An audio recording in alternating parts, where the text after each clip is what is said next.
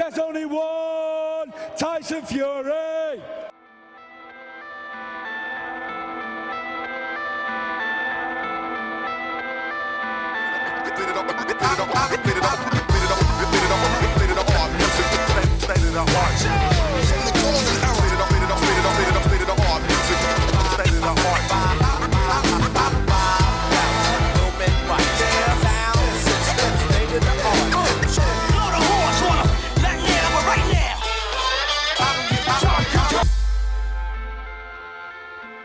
Welcome to another edition of the No Age Boxing Podcast with me, Andy White, and with me, as always, Martin Theobald, Hello.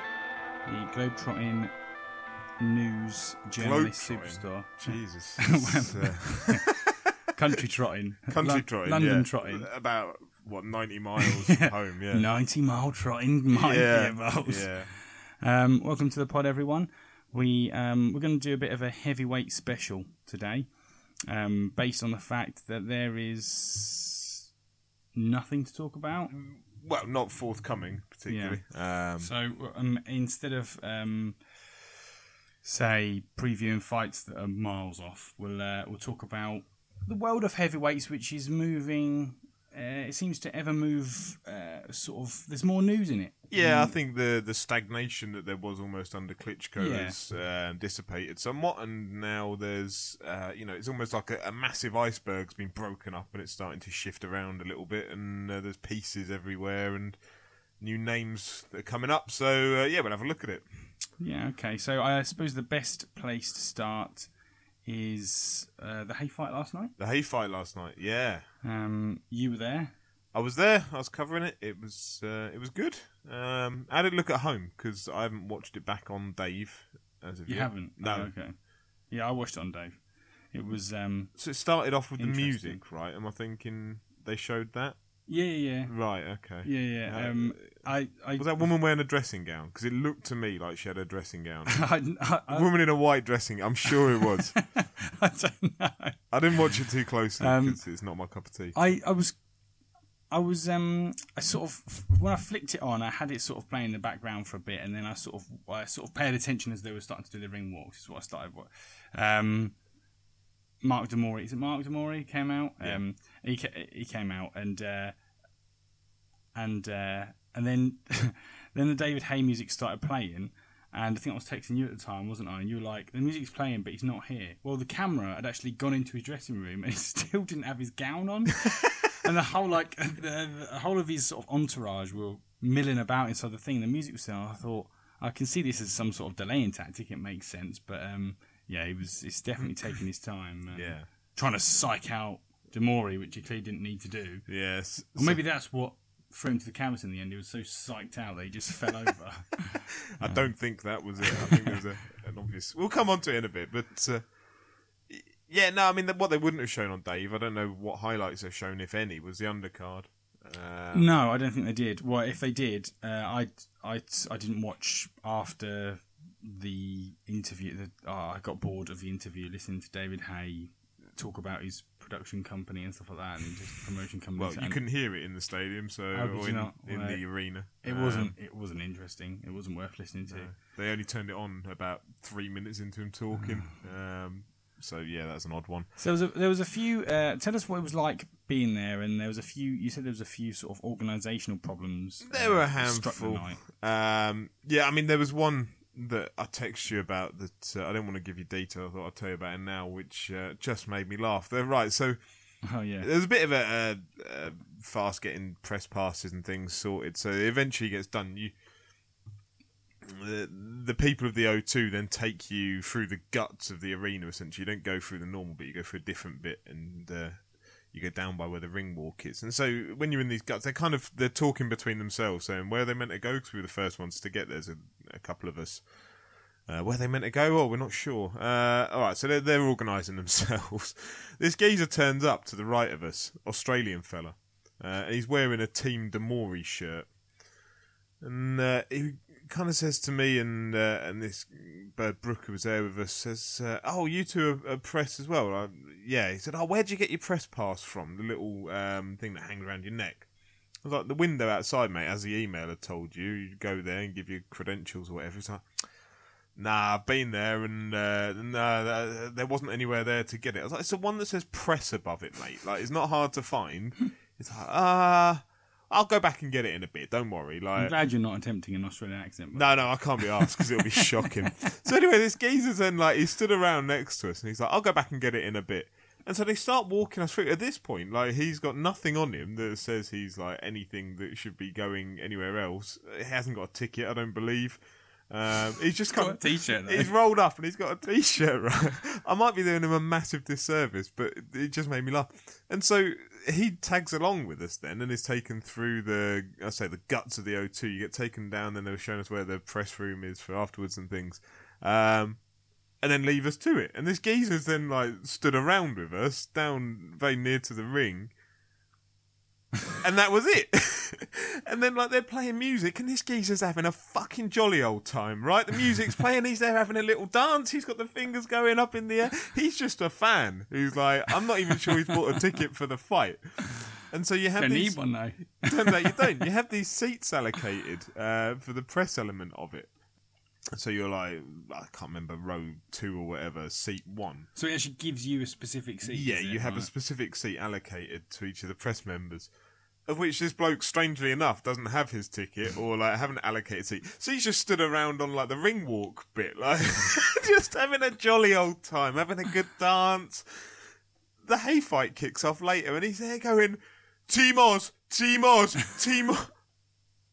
Maybe they have a very different approach to reporting over in Australia. I'm not sure, but I think this is it. bloke might have blagged That's his way in extent of their reporting. yeah. So uh, this bloke, I don't know. Maybe I'm doing him a disservice, but I uh, suspect you're not. If I'm completely honest, I think he's Was done- drunk.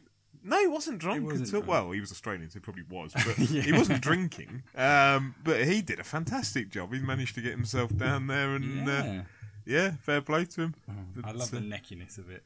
Yeah, yeah. He's like, oh, I'll go back and get it in a minute. Don't worry about it, mate. Uh, I- I'm not going to show you the credentials now. Excuse me, you got a pass. I'm going to back and get it in a minute. All right then. Well, when did you get it? Come back and show me. Yeah, no dramas.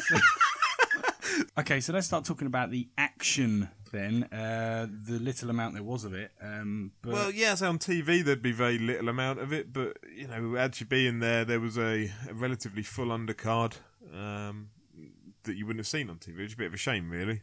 Um, so you had Wadi Camacho versus Jindrich Velecky was the uh, the first fight up. Camacho, people may know him as uh, prize fighter champion from a few years back. He's got a Southern Area title shot coming up against Dan Woodgate uh, in the next couple of months. So this was a bit of a tune-up for him, really.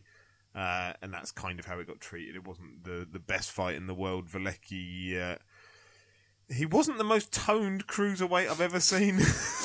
I think if he was any taller than about five foot eight, five foot nine, I'd be surprised. And uh, his his stomach was uh, he'd had a good Christmas. He'd had a good so Christmas. was he like a welterweight with timber on him or something? Oh, yeah, timber. like we had a ship. um, so yeah, no, he, uh, Camacho dealt with him fairly easily. It was uh, a unanimous points decision. Next up, there was Jose Lopez, uh, who's a big cruiserweight, uh, undefeated fella from London. He was fighting Darren Snow. And the fight lasted 35 seconds. He uh, he put to shame David Haye's.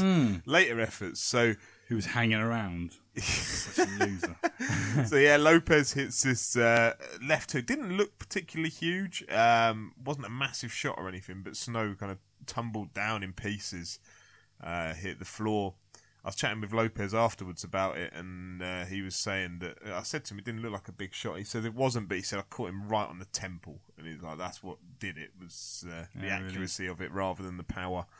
Um, and he was pleased with his performance, as you would be really when you've done 35 seconds work and, uh, and you get back out. so, uh, yeah, no, that was quite good. Um, Tony Dodson versus Richard Horton. So, Tony Dodson, former British super middleweight champion, uh, he's moved up to light heavyweight now. He's not been that active, um, and so he's he's hoping to get more active. I've got a piece from on the website from, uh, from a couple of weeks back second round in this fight is two bald-headed geezers, like the Mitchell brothers having a scrap in the ring, like they've fallen out over a Sharon or something.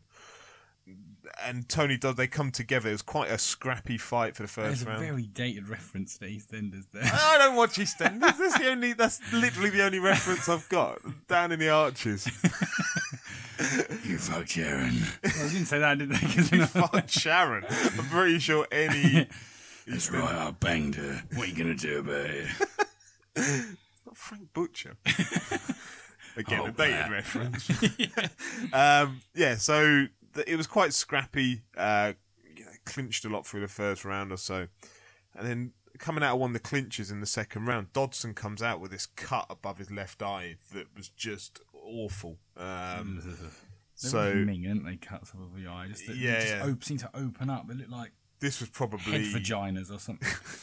yeah, it must have been at least an inch, inch and a half wide Oh, above the eye. So blood, like the blood was just pissing out of it down his face. Every time they clinch, which they clinch more and more, it's smearing over uh, Horton's back and stuff. It was, it was horrible to watch. The ref had a couple of looks at it during the fight. Um, but what was a scrappy first round, essentially every time the ref came in to have a look at the eye, it seemed to spur Dodson on to like he didn't want it stopped early uh, because of that. You know, it'd be called a technical draw, whatever, if it was too early.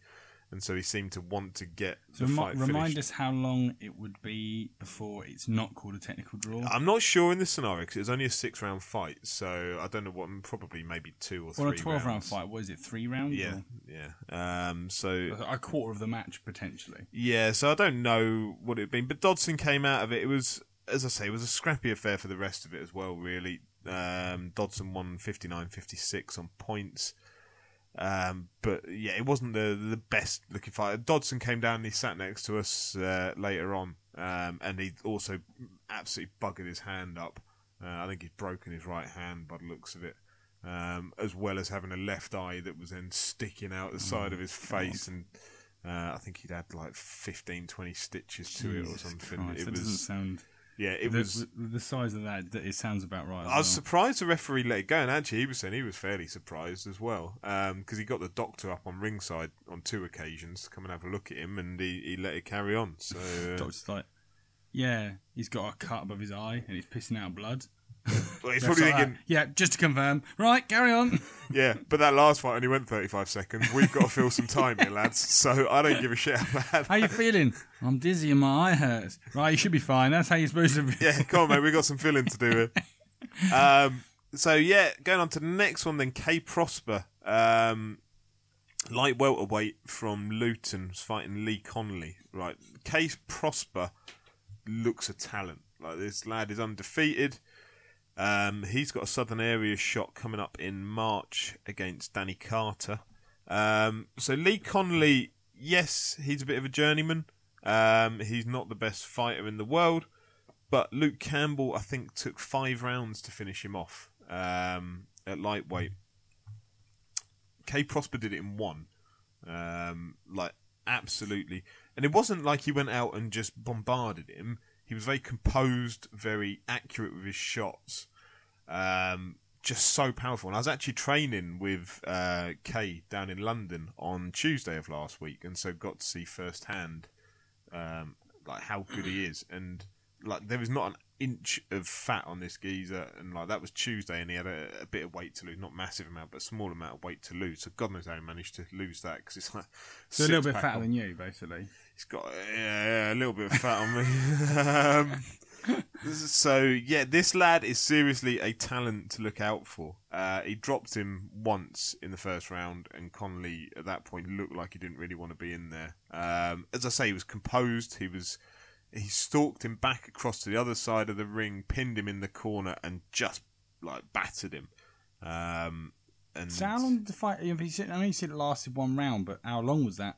How long was the I fight don't know, time? probably a couple of minutes, I Right, guess. okay. Uh, I didn't record it, but uh, It wasn't 35 seconds, is what I'm trying to accept. Like, 'cause Uh, no, the two reason minutes I- forty six. I did record it. Oh, Sorry. okay. So you sort of, even though it's a very small, f- short fight, you still got a decent look at the guy, even if it was only one round. Yeah, yeah. Um, Because the thing was like, just skipping ahead briefly, with the David stu- fight, you didn't, even though yeah, he dispatched Mark de Mori pretty ruthlessly or effortlessly or whatever, however you want to phrase it. The fact is, you didn't really see much from him. He didn't really prove anything. But just because you couldn't see anything, it was lasted was too quick. So. Yeah, yeah, but I mean, no, there was enough there to see uh, Prosper. He's he's a real talent, this lad. Um, he's not the youngest; he's early thirties now, so I think they will look to move him on fairly quickly.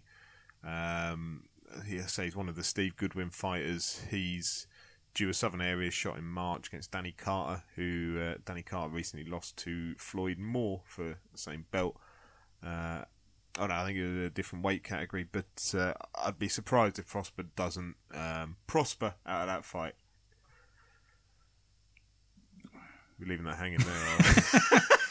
If I can find Um, a if I can find a tumbleweed sound, it um, but yeah, no, he's a real nice lad as well. I was chatting to him down at uh, ringside afterwards, and uh, he was uh, he was very eager to go back and watch it himself, and uh, you know pick out his own faults straight away. I, not you could say it's punch perfect. Nothing's really punch perfect, but it was very close to. But he was more eager to find out what what didn't work in a two minute forty six knockout, which I think speaks volumes about his kind of his ethics, his work ethic, and his uh, his ethics of getting it right. Which, as I say, he he's one to look out for. Um, Sounds exciting. yeah, I was Um, chatting. Given Uh, that we need something like this, given that uh, you know we lost, not necessarily lost him, but Luke Campbell sort of like came to a bit of a crashing halt the other week, didn't he? He Yeah. needs to pick himself up again. yeah, I say it's slightly different weight categories, but he's one to keep an eye out on. Um, I was chatting afterwards with uh, with Kevin Campion, who's a matchmaker at uh, Goodwin and was matchmaking last night. We were discussing some potential opponents. I won't say the uh, the potential opponent that uh, had been discussed. Um, somebody outside of the Goodwin team, but uh, Kevin was quite eager to to possibly get a fight made with somebody of uh, relatively, not massively, but relatively well known opponent. Who uh, Kevin was quite confident that Kay, I'll quote, punches holes in him. Oh really?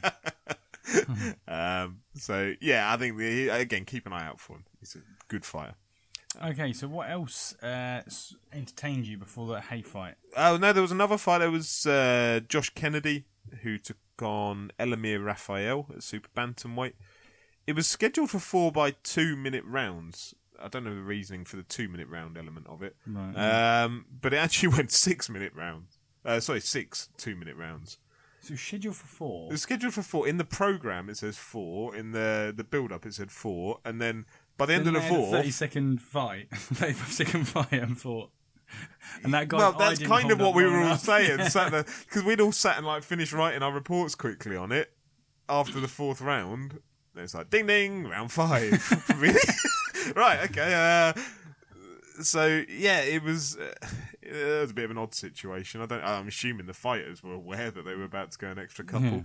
Um, Josh Kennedy has stopped every opponent he's faced uh, up until last night. It went the full six uh, rounds. Uh, Kennedy, I've seen him a couple of times. He's a he's a good fighter, but he, to me, he didn't keep his composure last night. He didn't. Um, what's the best way of putting it? He looked pissed off at times. Like the guy he was fighting wasn't particularly good, and I know I've spoken with Josh before. He said about when he's fighting poor opponents, he gets annoyed, so just wants to knock him out and like finish it early because he's getting annoyed. That's how he looked last night, and I think that was uh, typified by at one point the opponent kind of they're in a clinch, and Kennedy just almost wrestled him to the ground. Um, the opponent then took a little while milking it, getting back up, and Kennedy kind of stood in the corner, looking almost borderline bored of uh, of being in there with him. I think he's he's desperate to get a uh, a better opponent in there with himself. Um, super bantamweight's a, an interesting division in the country anyway, so uh, we'll see how that goes. But uh, yeah, I mean, he not that he lost his discipline, but you could see that there was a frustration in there that. You know, maybe when somebody fights back against him a little bit more than what Raphael did last night, then um, it, it will suit him better. Okay. Um, What else did we get to see? We got to Yeah. see Sig. No, um, before we got to Sigma, we had the pleasure of I don't know who these two clowns were from Kiss FM uh, play some music. oh, really? Okay. Uh, oh, yeah, I did hear. Uh, that was when I first turned on. Yeah. There was some Yeah. really. I thought I, I did think to myself, look, where's the undercard? Because this was about forty-five minutes, fifty. Yeah, why minutes not before- show some of the undercard action on the channel? Yeah, like just. I thought, what's going on here? Yeah, no, I mean, I did think to think to myself, Martin's not going to be impressed with this. no. If I wanted to listen to Kiss FM, I would have just put my fucking radio on whilst I'm sat there. I don't need to listen to these two for like 30, 30. uh, There's nothing wrong with 10 minute interludes or whatever, 15 minute interludes.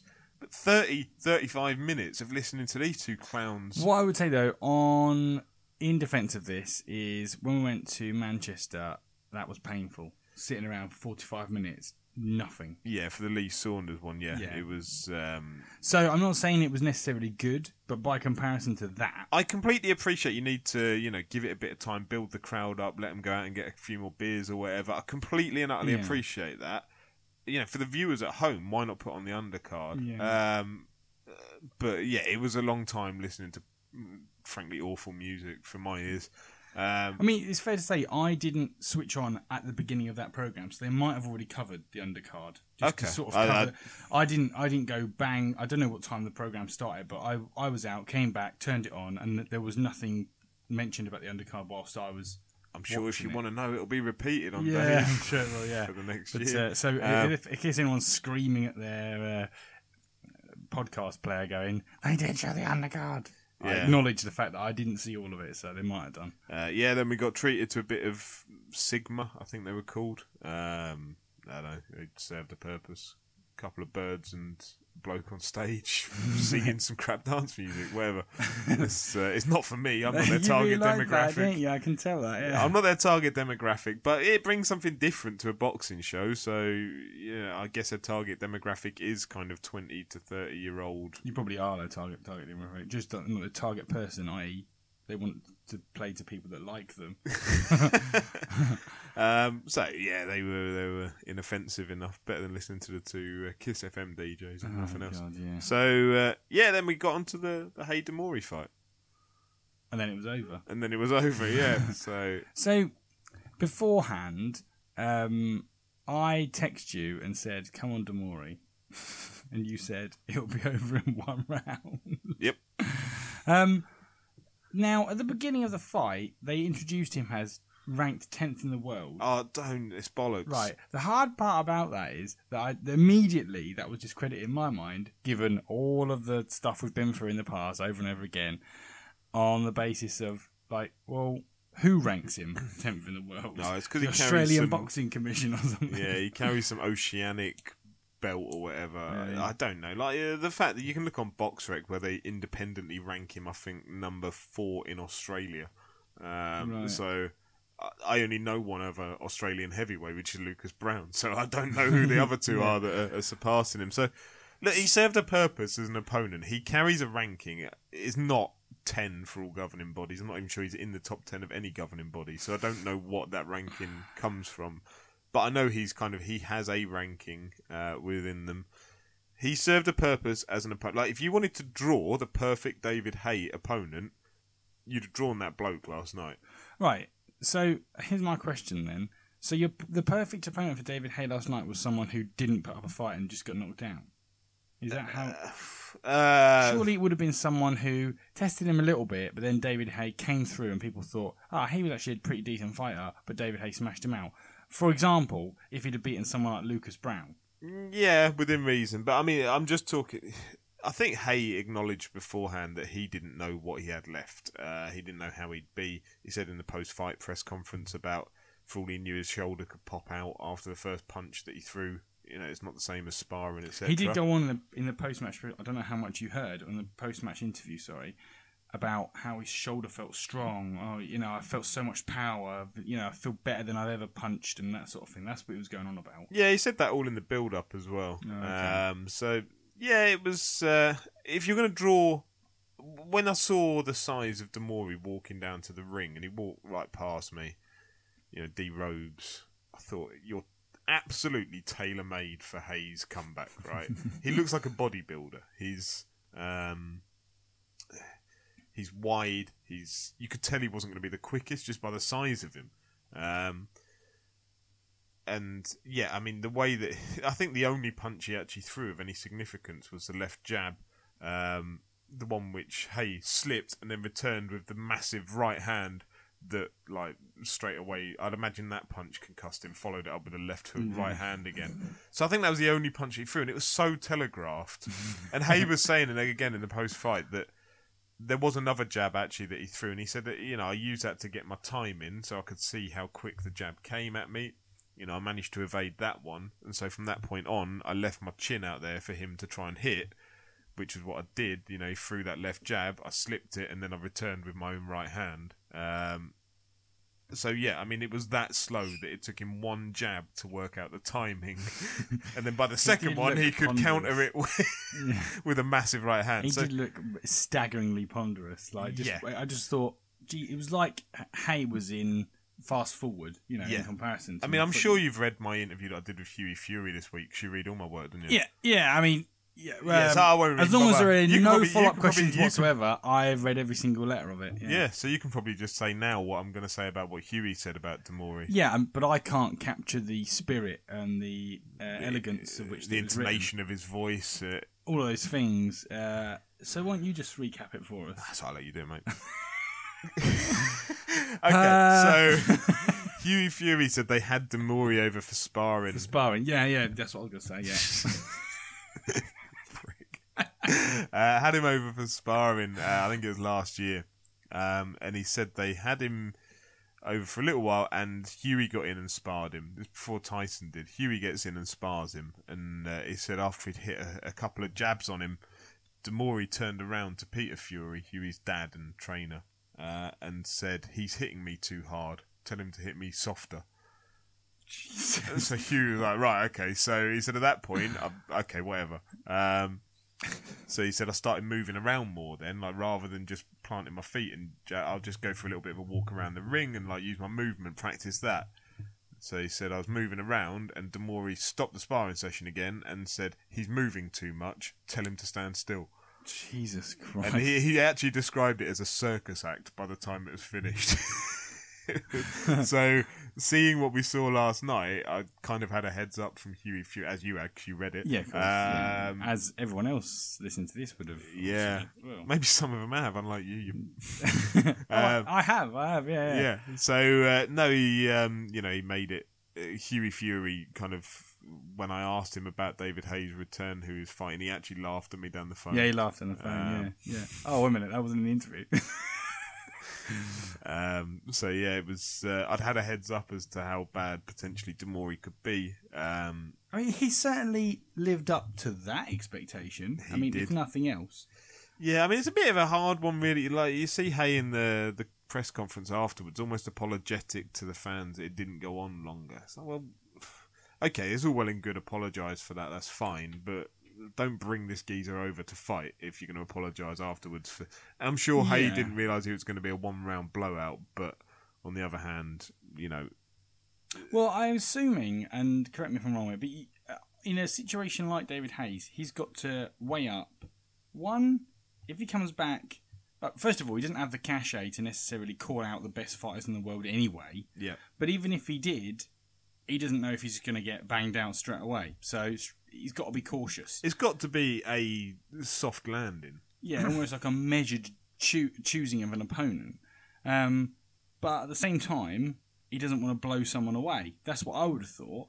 Because if he does, then um, it kind of doesn't certainly doesn't build any anticipation for his next fight. Although, on reflection, with other bigger fish waiting out there, after blowing out mm, somebody, some who's effectively a bum, um, yeah, I, I, I struggle with any educated boxing fan's going to go right. Yeah, I can't wait for the next fight. I mean, what's interesting? What did we were- learn from it? He learned nothing other than Haye can still. He was bulkier. He looked so much Yeah, I more I muscular. think they said he was 17 pounds heavier. Right. I think that's yeah, what he I, mean, I think that's probably the Shane McGuigan effect. He's so much more bulkier. His shoulders were hunched over a little bit. His head You down. can't see his abs like you could before. No, no. Um, you know, his pecs are like Yeah. huge. He did look Um, very big, yeah. But he didn't lose that speed with it. So uh, what you say about the the anticipation of fans? I mean, he's fighting nobody last night. and he sold that place out. Like Is it? I just don't get it. I would say fourteen thousand people there last night. What is, Um, is, is maybe I'm I'm sort of just close minded to this or whatever, but I just can't see what the attraction with David Haye is. What is Um, it? Do you enjoy watching him fight? Yeah, I do. Yeah. Oh, okay. Um, that's a good start. I don't. He he has an allure about him, I suppose. That the same way Anthony Joshua. It's almost Anthony Joshua's had his entire career in the time that David Haye's been out. Like David Haye was the Anthony Joshua uh, of before, I guess. Although you know he had the world title. Joshua hasn't reached that level, but he had the uh, mainstream appeal of Anthony Joshua, plus the success that legitimate boxing fans can get behind. You know, he's a good-looking bloke. He's charismatic. Um, you know, he had the kind of pay per view hype train behind him at the time. He had all those things, plus, I say, add in the WBA title that he held. He's been away for a while. There's still what I suppose one of the biggest question marks would be: was there still the appeal of David Haye? I think undoubtedly yes, there is. Um, know, last time he fought, me and you were there, was the Upton Park fight against Chisora. You know, there were twenty four thousand or whatever at that. Um, he's got a fan base, and that fan base hasn't gone away in the course of three years. Okay, fair enough. Um, I'm assuming that um, he'll want to get another fight under his belt as soon as possible, at least. Yeah, I mean, there's a shallow end and there's a deep end in the heavyweight division. He needs to get in the middle part of it Yeah. somewhere. He needs to get kind of neck high, uh, not just dipping his toe uh, into the water. His injured, It'll damage toe. it. Yeah. Um, no, he needs to, you know, uh, take a bigger step next time. Um, quite who's going to want to fight him because he hasn't got a ranking with anybody. All he's got is his name ultimately. So who's going to want to fight him? He's going to struggle, I would have thought, to get any big names in there with him. But uh, he needs to find a way, whether it's paying lots and lots of money or whatever, to get a bigger test than what he got last night, and then you know probably set up for a bigger fight towards the back end of this year. He said he wants to fight again in three months. I'd have thought he'd probably fight again in three minutes based on what he did last night. Um, so yeah, we should anticipate seeing him out again in April, I guess. It should have been like Royal Rumble. He Yeah, blows bring in the next like one. Next, next round, next fighter. Yeah, Okay, so let's, uh, I guess, um, move on to other things happening in uh, the heavyweight division over the course of. Well, let's start with last night. There's only one Tyson Fury. What you got to say about that, Deontay? We wanna- what you got to say about Hold that, on my a man? second. Hold on a second. Let's keep this civil here. Would you like to fight? We all know uh, Fury. You just you just a phony man. This is just for act. You know where I am. You know what time. You know what place. I ain't scared of nobody. I'll come to your backyard, baby, for that, my man. I promise Listen, you that. anytime, when any you when place, you up in the ring with a real when you're fighter, ready, when you in when for a real ready, fighter, that's when what it's all about, man. squad, no You bother, no bother. So- Listen, anytime, any place, anywhere, I'll fight you in your back garden like a dumb Klitschko. I'll beat you, you bum. You're a bum. So, yeah, that happened last night. Uh, where exactly was that? where was it? As in uh, New York, the Barclays Center. Oh, okay. So yeah, Fury had flown over to go and sit ringside. There were two world heavyweight title fights last night. So there was Charles Martin versus Vyacheslav Glazkov. I'm sure that's Which was for the IBF title that for they'd the stripped IBF off title. Fury, hadn't they? Yeah, the Fury's just had to give up or had taken from him, uh, which Charles Martin won that fight. Um, in slightly bizarre circumstances, you've seen it probably better than I have. I think I haven't really uh, watched it all. Well, the, the the feed that I watched was when um, it's it's a, a Russian feed of some sort, and the first sort of like thirty to forty seconds of it is them showing clips of the knockout, knockout in inverted commas, um, and then before that where his knee pops, and the only thing I can compare it to is you know when Michael Owen was playing for England and he twisted on his knee and it just Which popped. time? there was I can't remember who he was playing against. There's many But I think it was. I think it, it might have been his last appearance for England. But he he he went to move and his knee just you just saw the whole joint drop and it's disgusting how it looks. It looks like a tendon's gone. And um, so he drops at that point. He gets up and then at that point Charles Martin starts really going for him as though oh I can sense some weakness in him. But there's it didn't look to any at any point up to that point did he look in trouble. It was pretty. I thought it was a pretty tame, stagnant fight, really. Um, but then he started having a go at him, and and the referee sort of like broke it up, and Glazkov walked to his corner and then just shook his head. He hobbled away and just shook his head and obviously said he couldn't do it anymore, so they called off the fight.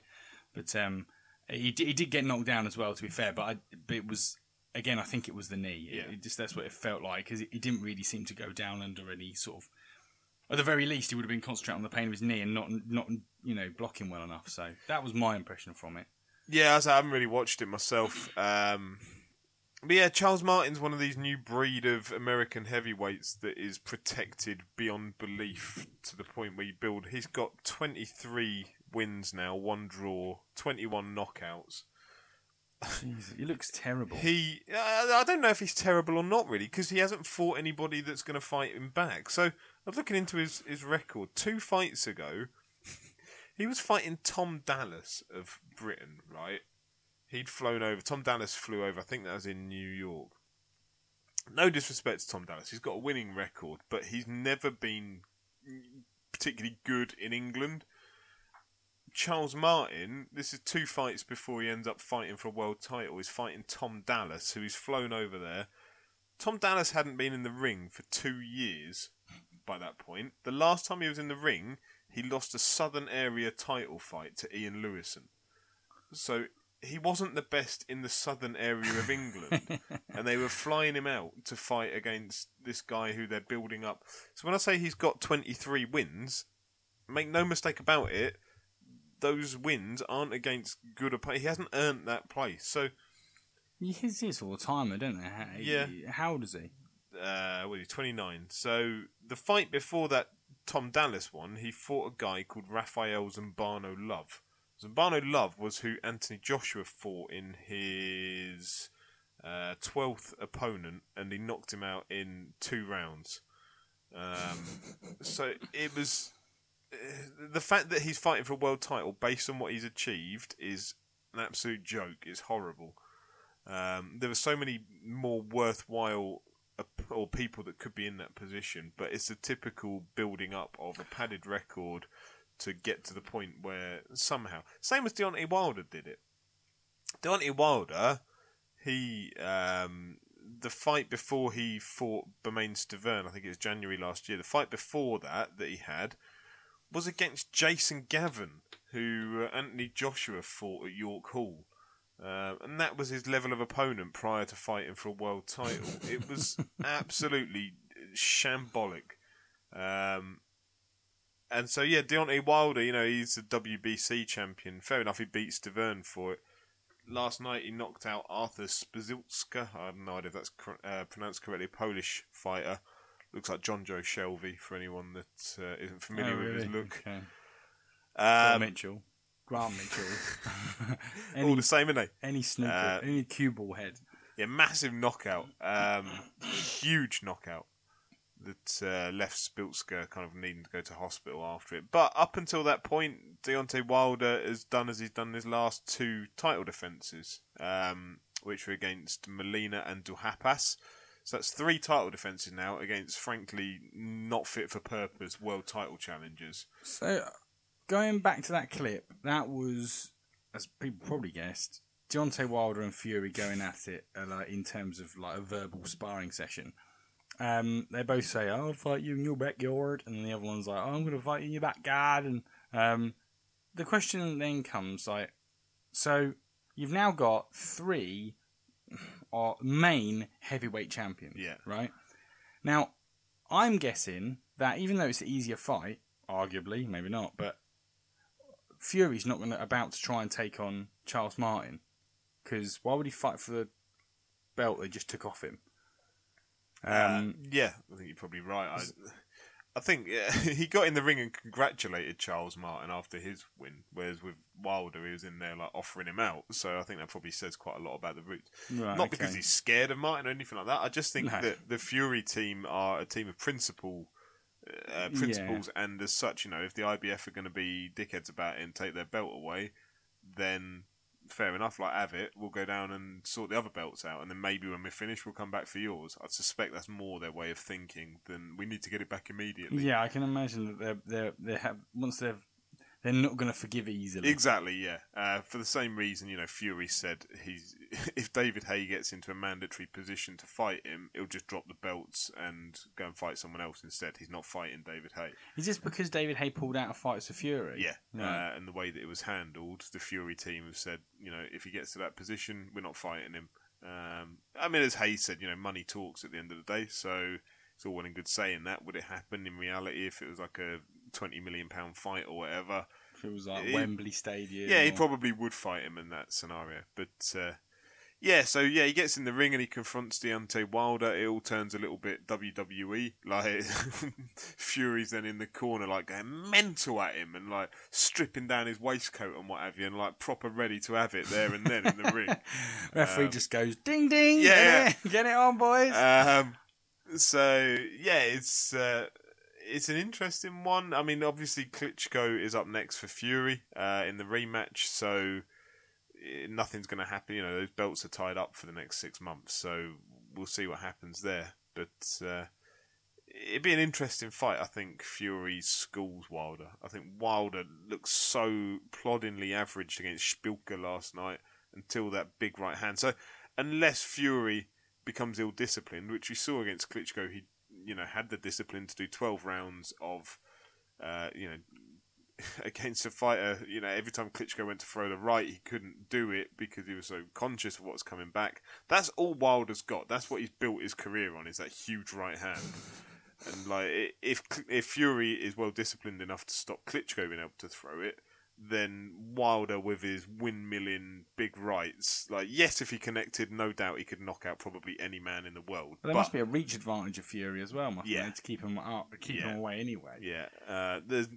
I can't see how Wilder beats Fury in any way whatsoever. Like skill wise, he's leagues below him. Um, It's pretty comprehensive. Do you think it's going to happen this year? Hmm. I don't. That's a good question. I don't know. No, if I had to take a guess, I think Fury fights Klitschko. You know, if he comes through that, I think he'd probably push for it. I just, I mean, uh, Wilder. The reason for my hesitation about it, Wilder is now mandated to fight Alexander Povetkin, Russian fella, only ever lost to Klitschko. He's only lost on the record. It seems like Wilder's team have kind of swerved it a little bit. Like they've almost planned the diary dates around not fighting Povetkin. So when Povetkin fights, you know, they'll fight a month and a half after. if I was being cynical, that's how it looks. and so those dates never quite tie up. So Povetkin's never then ready to fight when Wilder's ready to fight. Um, but it's mandated now by the WBC. The interesting thing, of course, is that now America has two heavyweight champions. So Charles Martin, as of last night, and Deontay Wilder what I can see happening instead of him fighting Povetkin in his mandatory because that's a hard fight, is instead he'll fight Charles Charles Martin, Martin.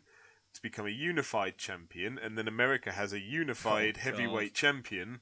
I can see that being quite a logical outcome. There's the a, fact it's a that he was on no-loss the- situation for America, isn't it? Yeah, yeah. You know, whoever wins keep is the the unified belts over. champion. Yeah. Um, you know, the fact that Martin was fighting on his undercard last night, same date, same place, same TV channels, it all stacks up to being quite a convenient way of uh, of getting those two in the ring and having a unified, in inverted commas, American heavyweight champion. And plus, like you say, Klitschko's uh, Fury's got his he's already got his diary dates packed out with Klitschko to start with. Yeah. Um, and then presumably there's going to be some mandatories that he's got to take on after that for his or not. Who knows, really? I mean, it'll it'll all come out in the wash a little bit after. I mean, there will be at some point. Um, the fact that you know he's lost one of the titles already means that he's only got the two to go through the the mandatories for. Um, the whole enforced rematch clause in the contract muddies those waters an awful lot.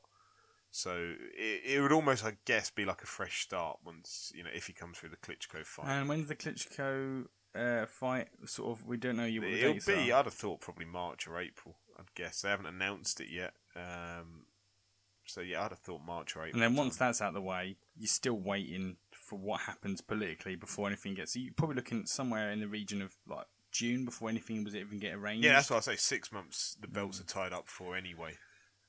Okay, well, it's a bit it's a bit uh, slow going then in that in that case. Um, yeah, I mean, there's uh, you know, No, no looking- doubt the Fury Klitschko will be a riveting watch again. I suspect. Um, I think it will still draw a big crowd, won't it? Um, Yeah, yeah, I think probably more so. Um, you know, last time Fury was a huge underdog and people writing him off. So now, you know, can he do it again? There's going to be an increased interest, I'd have thought, for for seeing it.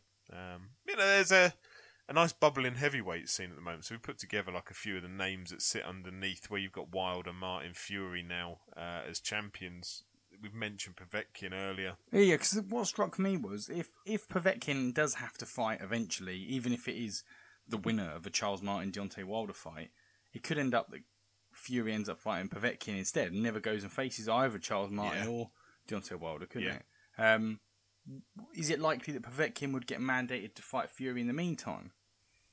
Uh, I don't know where he sits in the other ranking bodies, if I'm honest. So, uh, I mean, not in the meantime, again, because as I say, oh, there's sorry, six not in the months- meantime. Yeah, yeah. There's But, six like, months' time. yeah, okay. Well, it's there's a lot. It's all a bit There's a lot of muddy moving water. parts, really, Yeah. isn't there? Yeah. Um, so yeah, I mean, just looking underneath those those title holders, you've got uh, the WBA loving their interim title holder. So you've got Luis Ortiz, Cuban. I think he's possibly the biggest threat to Tyson Fury.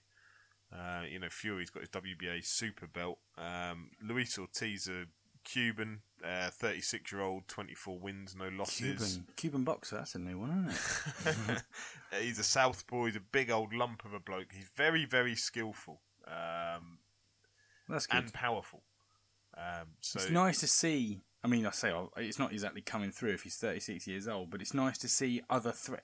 Like s- similar to what you echoes of what you said at the, at the beginning. It's shaking the whole heavyweight up, heavyweight um, division up, and it's so nice to see threats coming through. yeah, Um, a question I was going to put to you about Hughie Fury. Where does he go next? Hughie Fury. I mean, as you read in my interview, uh, going back to He's So struggling to get opponents, right? he's struggling to get opponents. He um, he was saying to me about the the Tyson undercard where he fought Klitschko and he got a big name. He didn't give me the name, but he said there was a big name lined up to fight that. The guy drops out a week's notice. He said they had four opponents then that they went through in that week, building up to fight weeks. That just none of them ended up taking it, so he didn't get to fight. Uh, he's fighting again. He's going to be fighting on the undercard of Chris Eubank versus Nick Blackwell, uh, which is set for March 5th. He's talking about possibly fighting in February before that.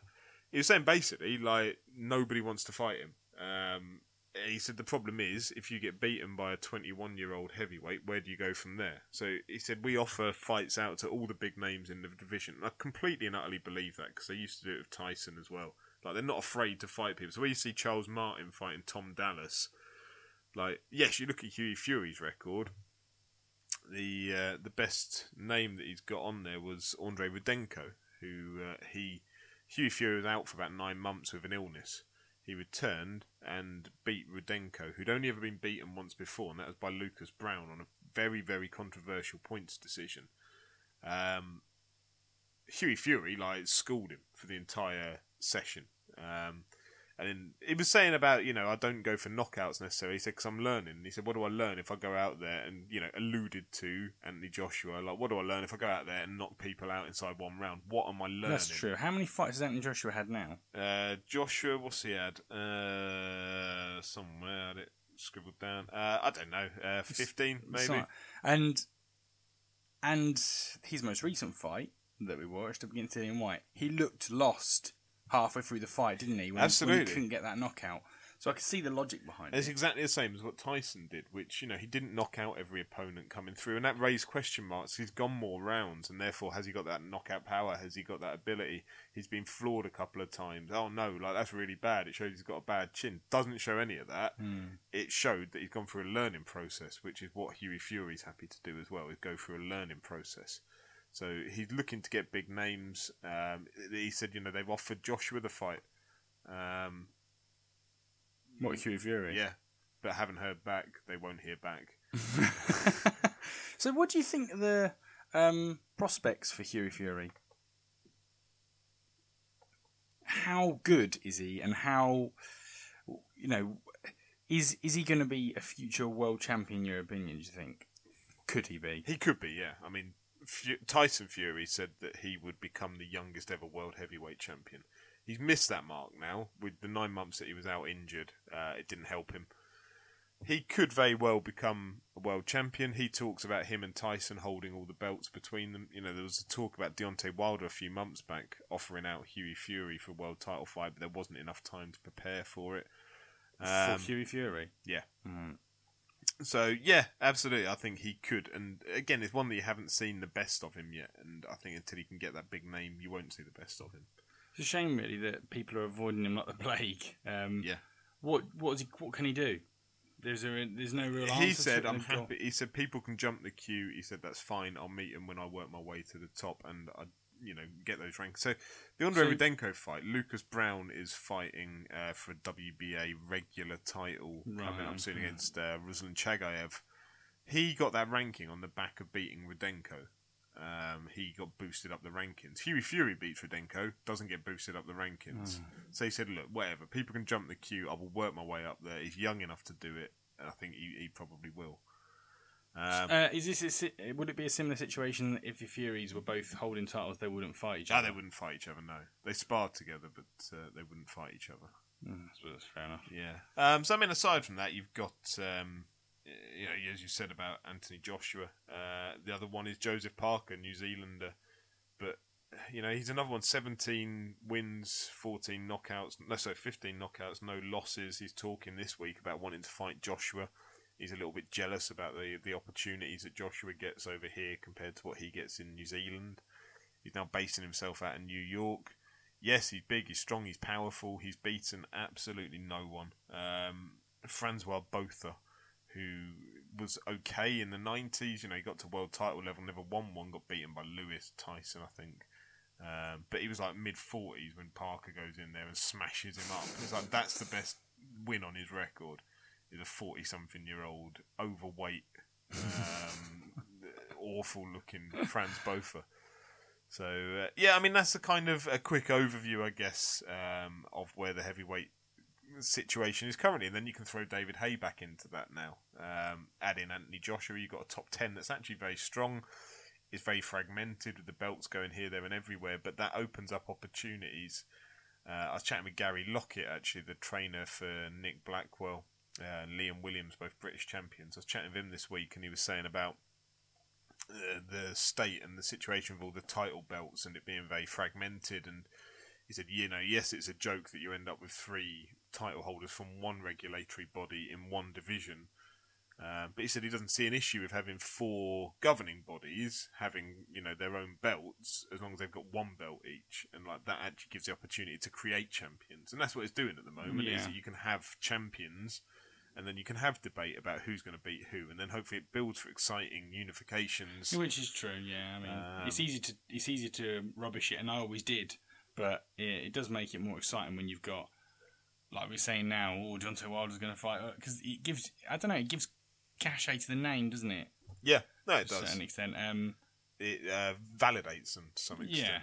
but Does, it um, then yeah unvalidates it when you get someone like Charles Martin with his record picking up a title. yeah, but you've got I just it, when you look at someone like Hughie Fury, I think who's going to take him on? David Haye wouldn't take him on now, would he? No, no hope. Just because Um, he'd, uh, he'd, he'd be scared that his career would end there and then. Yeah, no, I Um, think uh, he's not a big enough. name. It's the risk reward balance that gets Yeah. spoken about quite often. That he's a huge risk and a low reward. He doesn't carry a big ranking. So that's what he's got to do. Take He's on. got to get the ranking, but then who's going to fight him? Who's going to agree to that fight that's ranked higher than him? Probably not very many people. So the only way at that point to get these fights that he wants is to offer money. Um, that's what it's going to come down to, I guess, is who they can buy to get into the ring with him. Painful. That is frustrating. Yes, there we go. Well, I guess we can wrap this up then. Uh, that's an overview. the overview of the heavyweight uh, division as it stands at the moment. We haven't gone into anything else, just simply because, like you said, there's not a great deal on, and we'll most likely do And we've waffled on for before- too long already, anyway. Yeah, yeah, exactly. So, um, all that's left to say is thank you very much for listening, um, and we'll see you next time we release a podcast. Which they are fragmented and uh, all over the place at the moment. I appreciate that, so apologies for that. But uh, we'll try and get one out as soon as possible, or at least within a week, um, or most within work, I should say. So, uh, yeah, thank you for lis- listening, and I'll see you again next time. Ta-ra.